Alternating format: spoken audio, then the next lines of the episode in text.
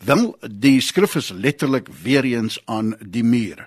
Met die huidige sosiale media ophef en mense wat hulle self duidelik in kampe vir of teen Woolworths se beleid groepeer, is die woord kontroversie nie onaangeraak en laat dit 'n mens wonder, waar laat dit jou as Christen in hierdie huidige bestel van sake? So, baie welkom by nog 'n uitgawe van Brandpunt waar ons kontroversiële onderwerpe aanspreek binne die raamwerk van Radio Kansel se uitsaai beleid. Bligger is ingeskakel want ons vanoggend die onderwerp van kontroversie op sigself gaan aanpak aan die hand van God se woord en vra brandpunt onomwonde die vraag: Hoe behoort ons as Christene in Suid-Afrika met kontroversie om te gaan sonder om die waarheid af te water en ons aan haatspraak skuldig te maak? Waarheid op sigself is nie onder verdenking nie, maar wel die manier hoe ons baie keer dit hanteer en deel teenoor mekaar. In die onlangse verlede was daar 'n duidelike tendens van Christene om hulle tot die verskeie sosiale media platforms te wend en op 'n baie liefdelose manier hulle frustrasie oor sake waarmee hulle nie noodwendig saamstem nie uiting te gee. Wel, Brandpunt het die bekende Dominee Elsa Meyer van Turn to God genader, asook vir Errol Naidu van Family Policy Institute onder in die Kaap om hulle harte en opinies met ons te deel. Moenie weggaan nie, ons is terug met die program net hierna. Elsa, ek wil by jou begin. Wanneer dit dan kom by kontroversiële sake in watter vorm, hoe behoort Christene volgens jou dan die waarheid in liefde te hanteer? My vraag is, is dit hoegenaamd moontlik? Ja, ek glo dit is moontlik om dit met die Here se liefde te hanteer. En ja, dit gaan alles oor die gesindheid van ons hart. Wanneer God se liefde ons dring om um sy lig te laat skyn op mense se gebreke of op 'n bepaalde sonde of op bepyn wat in mense se lewens voorkom.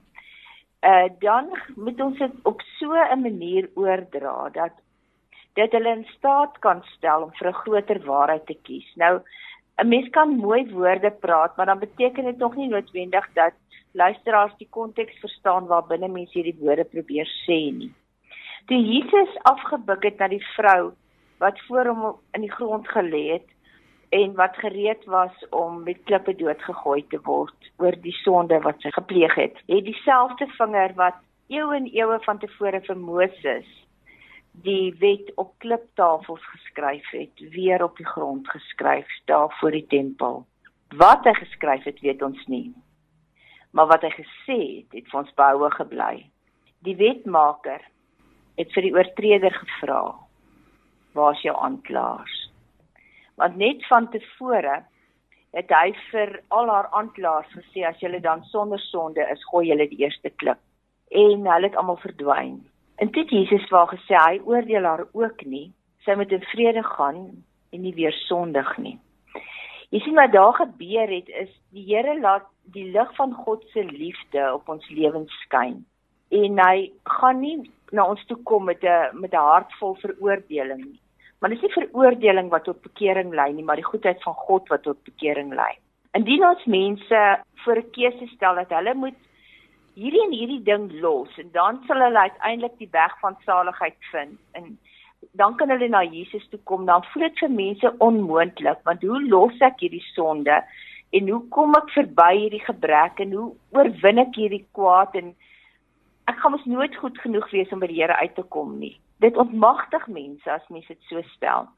Maar as ons mekaar sê ons is almal mense op reis En binne die raamwerk van Christus se verlossing is sy verlossingswerk so omvattend dat dit juis ons in ons gebrokenheid, ons in ons stikkend wees, ons in ons pyn is wat na hom toe kan kom en vir hom kan sê Here, hier is ek in my gebrokenheid. Help my. Dan kom doen hy die helingswerk. Dan kom maak hy ons vry. Dan kom maak hy ons gesond. So ek dink die belangrike is dat ons liefde vir mense groter moet wees as die waarheid wat ons aan hulle wil oordra.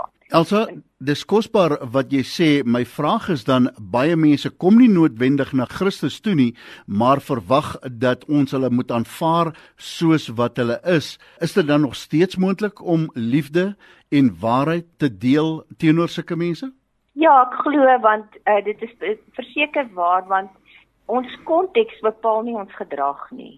Eh, die Bybel leer ons dat ons vanuit ons verhouding met God met liefde gevul word. Dat ons vanuit ons verhouding met God toegerus word om God op aarde op so 'n manier met mense te deel dat hulle hom in ons gedrag, in ons oë, in die sagtheid van ons woorde, maar ook in die krag daarvan leer ken. En as hulle konteks sou bepaal of ons liefdevol, vriendelik, toeganklik is, dan sou ons baie min in ooreenstemming met God se woord kon optree. Errol, ek wil vir jou hier inbring 'n kontroversie in sy wese in watter vorm Wat sou jy sê? Hoe behoort ons as Christene dan die waarheid without diluting God's truth? How are we to share these truths even in love as the Bible instructs us? What do you say? Is it possible? It is possible because that's what God commands us to do. And I think the challenge today in the kind of culture and society we're living in is balancing those two things, holding fast to the truth of God's word and also communicating in love at all times. Because the world system we're living in, it's not people that want want you to, you know, just accept them in love. They, basically where we are uh, in in South Africa and in other parts of the world is that people with a, a, certain sinful lifestyle want you to accept their lifestyle, reject God's word that it that their lifestyle is sinful, and they also not only want you to accept it, they want you to celebrate it, to celebrate their sinful lifestyle. So that is what's happening, and a number of churches, as you can see in the media, have already compromised uh, God's word on this matter. And you know, in order to be acceptable and accepting of people, and they accepting their lifestyles, which is clearly sinful. And then obviously you stand against God. You become an enemy of God. If you're a friend of the world, the Bible says you're an enemy of God.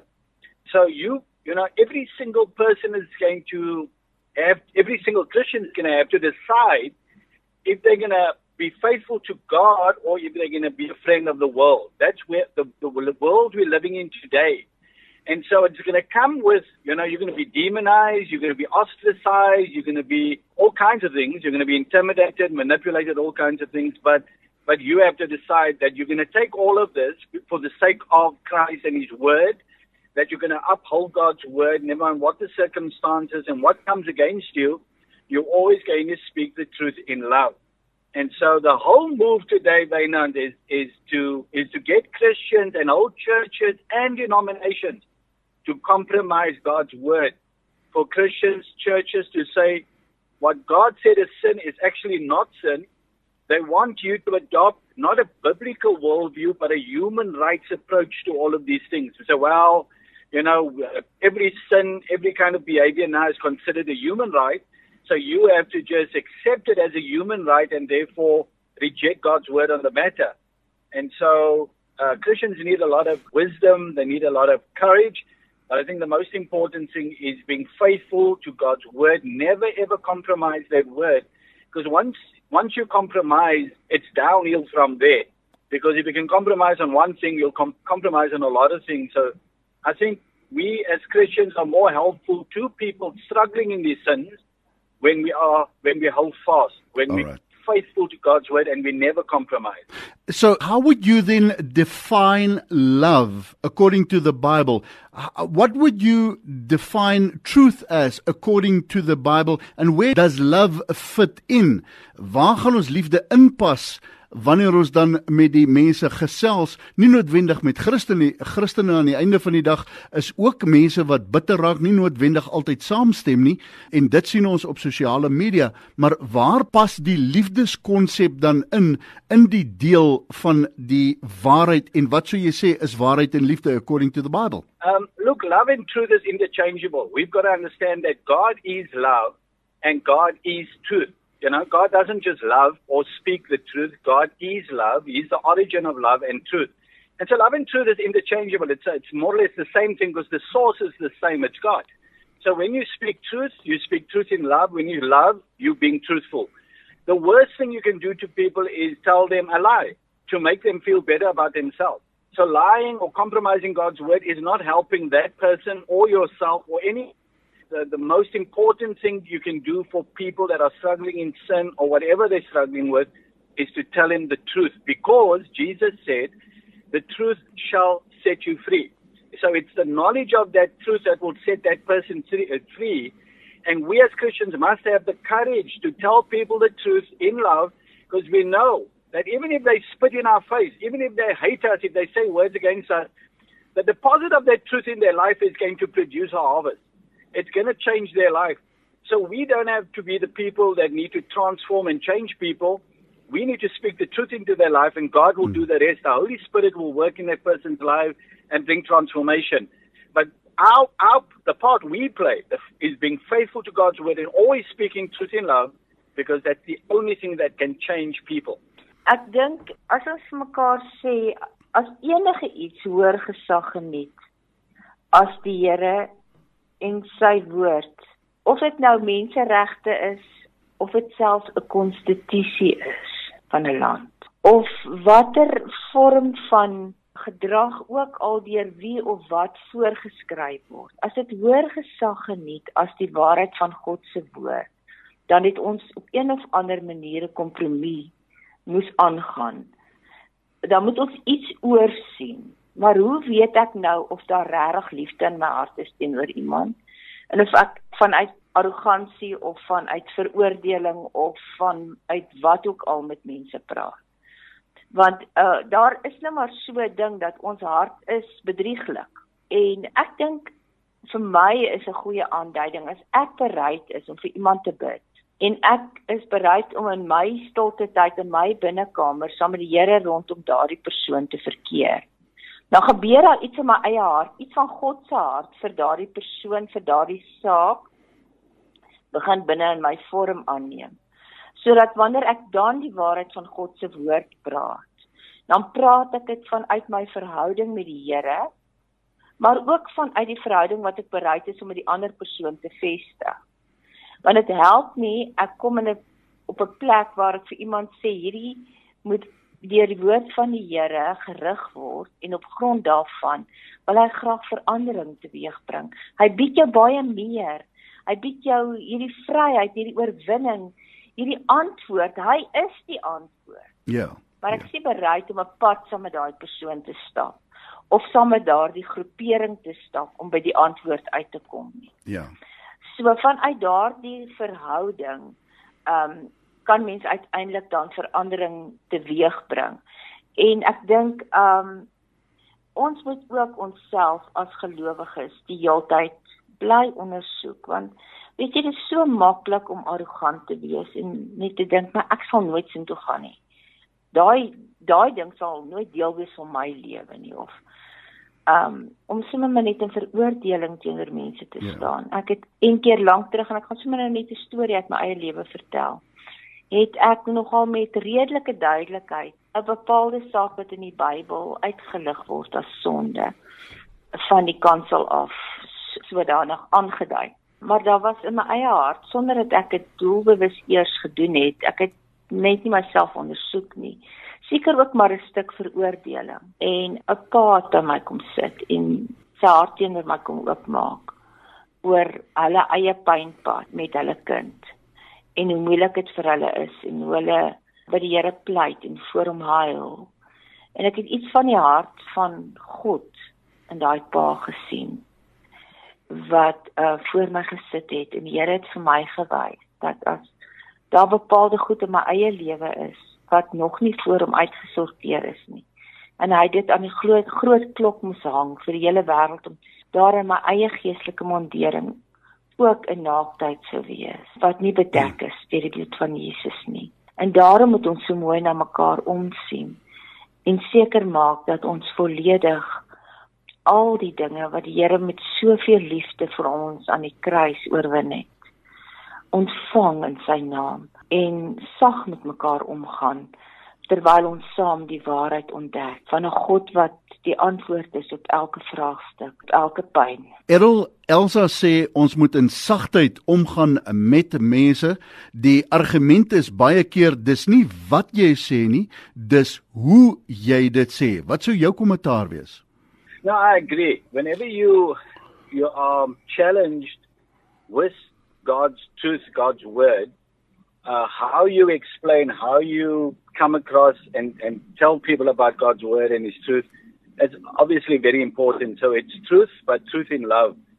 So, but but at the end of the day, ultimately, uh, the, the the kind of culture we're living in now, never mind how how well and how loving you tell somebody their sin is sin, they're still gonna hate you for it because that is that is the culture we're living in. And I've faced this many, many, many times. I've uh, said to people, God loves you. Jesus died on the cross for you. I, I'm a sinner, and God saved me by His love and His grace. And and the people still say you're you are a hater, you are this, you are that, and they call you names because you're sharing God's word. But I understand that Jesus warned us. He said, "Look, the world is going to hate you, and they hate they will hate you because they hated me first.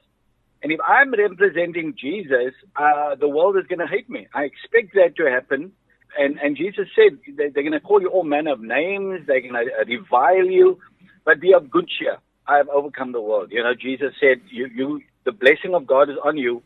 When you take all these barbs and all these criticisms and and and attacks for the for the for the sake of the gospel of Jesus Christ, but that's the world we're living in, and so you know, you you, what we must be very careful of is not confusing you know, being loving and being soft and being gentle with compromising God's word. Yeah. By, by, yeah. You know what I'm saying? We must be very careful that we we speak yeah. God's word in, in love, with a good heart, with no malice or any of those things. We represent Jesus Christ well, but but what many Christians are doing today, they're compromising God's word and confusing that to be love and acceptance you cannot do that because as a Christian, if you cross the line of compromise from God's truth to a lie, never mind how loving and how wonderful and how soft and how gentle you are, you are still on the other side of God's truth. So, so we have to, it's a balancing of a fine line here. I know it's not the easiest thing to do. We're all sinners. We all have to check our own hearts. But, but the key, the most important thing for me, it's a life and death matter, Dainan, is that we never, ever compromise God's truth in any circumstance, ever, because that is the power of God to change and transform people's lives, is that we tell them the truth, and whether they spit in us, whether they attack, and this has happened to me. I, I've been spit at, I've been thrown with things, I've been called all manner of names for just saying what the Bible says, and I'm quite happy to do that. Yeah. Because I represent Jesus Christ and I'm take whatever I need to take to represent him accurately and honestly. Elsa, is die term polities korrek en die Bybel versoenbaar? Wat sou jy sê? Wynand, ek dink ehm um, as ons polities korrek in die huidige konteks beskryf en ons sê dit is dit is Bybels dan gaan ons maar eintlik maar praat van gaan 'n kompromie aan en maak asof die Here dan ook kompromie aangaan asof hy nie 'n God is wat in geregtigheid opereer en wat sy kinders roep om in heiligheid te groei nie. So nee, ek dink nie dit is dieselfde ding nie. En ek wil ook net aansluit by wat Errol net nou gesê het. Een van die herlewingspredikers het dit baie mooi gestel hy was die spesifieke dag nie aangerand nie. Niemand het 'n klip na hom gegooi nie en hy het homself die aand afgevra het hy die Here op een of ander plek gemis. En dit was 'n paar eeue gelede. Ek dink deur al die eeue heen word God se kinders wat radikaal staan vir die waarheid van sy woord nie noodwendig aanvaar in 'n wêreld wat lief is vir homself nie. Alright. En daarom is polities korrekte mens nie noodwendig besig om die evangelie en sy waarheid te omhels. Errol, die Bybel op sigself is 'n baie kontroversiële boek met kontroversiële uitsprake. Hoe moet die kerk dan die boodskap deel sonder om aan haatspraak gekoppel te word? Is dit hoegenaamd moontlik of gaan ons ons in haatspraak vasloop? Yeah, look, it, it, it, it's not what, what we define as hate speech. It's what the world defines as hate speech. You see, so you quoting the word of God, the scripture, what it says, and they say that is hate speech. Now, you've heard of the hate crimes bill. they're already trying to declare certain parts of the Bible hate speech. So it's not up to us what we think is hate speech or not, or, you know, whatever you say, uh, people are going to twist that and say that is hate speech. Never mind how loving you're saying it. There, there are people that have been preaching from, from Romans chapter 1 in certain countries and were arrested and imprisoned for the crime of hate speech, and they were only preaching the Bible, doing nothing else but preaching the Bible in their own pulpits, in their own churches. So that's the kind of world we're living in, is that you can just quote the Word of God accurately, you can do that in love, and you could still end up in prison for that. That is where we're heading. Die woord van die Here in Johannes sê sê die Here Jesus ek's die weg, ek's die waarheid, ek's die lewe. Niemand kom tot die Vader behalwe deur my nie. Sou 'n mens dit ook kon interpreteer as moontlike haatspraak vir die wêreld dat daar is een weg, een waarheid wat dan van al die ander mense en sou dit ook moontlik as haatspraak geïnterpreteer kon word? Ek sou sou kon kon dink dat mense dit sou probeer gebruik in 'n poging om te sê dat alle godsdienste eweveel waarde het. Maar dan die oomblik as dit gebeur, dan moet ons ook vir mekaar sê, die kern van die evangelie en dit waarvoor ons ons lewens um eintlik maar aan die Here toewy, gaan verlore as ons te bang raak of te versigtig raak om die volle waarheid van God se woord openlik met mekaar te deel en met die wêreld te deel. Want ons weet daar lê soveel redding daarin. Ja, om dit juist te ontvang as as as waarheid.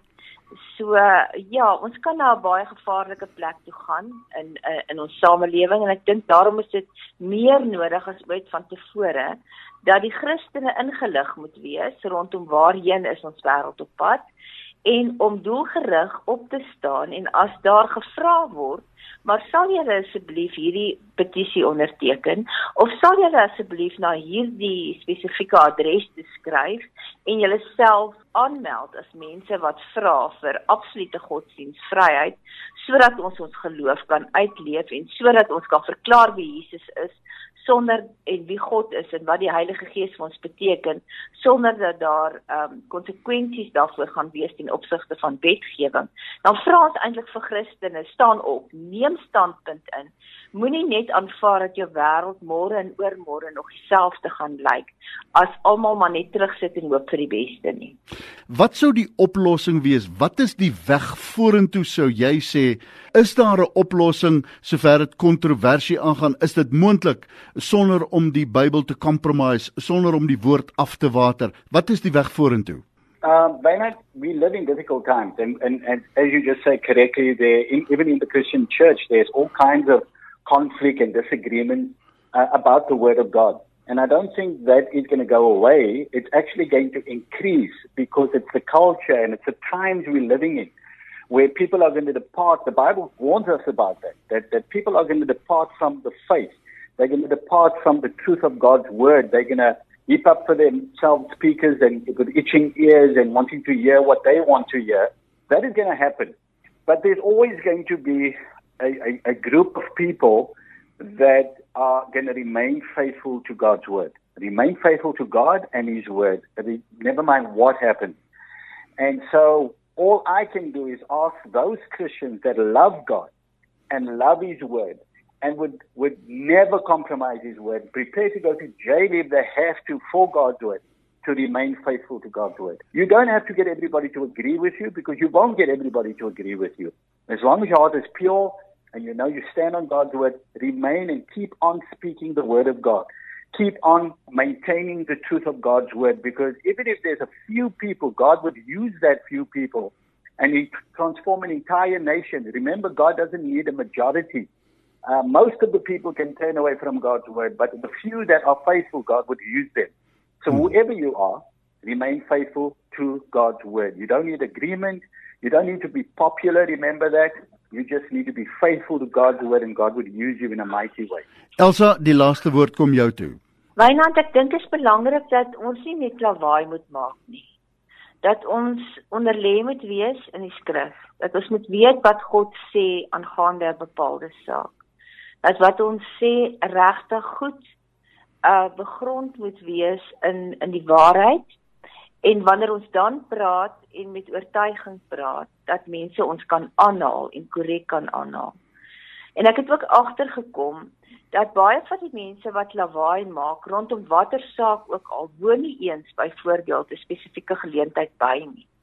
So hulle het nooit die geleentheid om te ervaar hoe die Here daar werk om die intensiteit van die Here se aanraking, sy liefde, maar ook die egtheid en suiwerheid waarmee die woord gebring word by so 'n geleentheid te ervaar nie.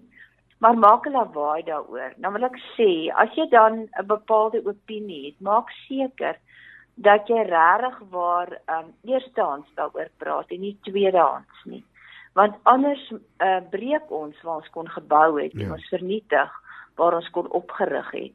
Hmm. En uh, ons kan die koninkryk van God geweldige skade aandoen as ons integriteit nie te alle tye in plek is nie. daarmee ons opregte dank ook aan ons respondente Dominee Elsa Meyer van die Turn to God bediening en ook Errol Naidu van Family Policy Institute onder in die Weskaap. Errol, Elsa, baie dankie aan julle twee. Baie dankie.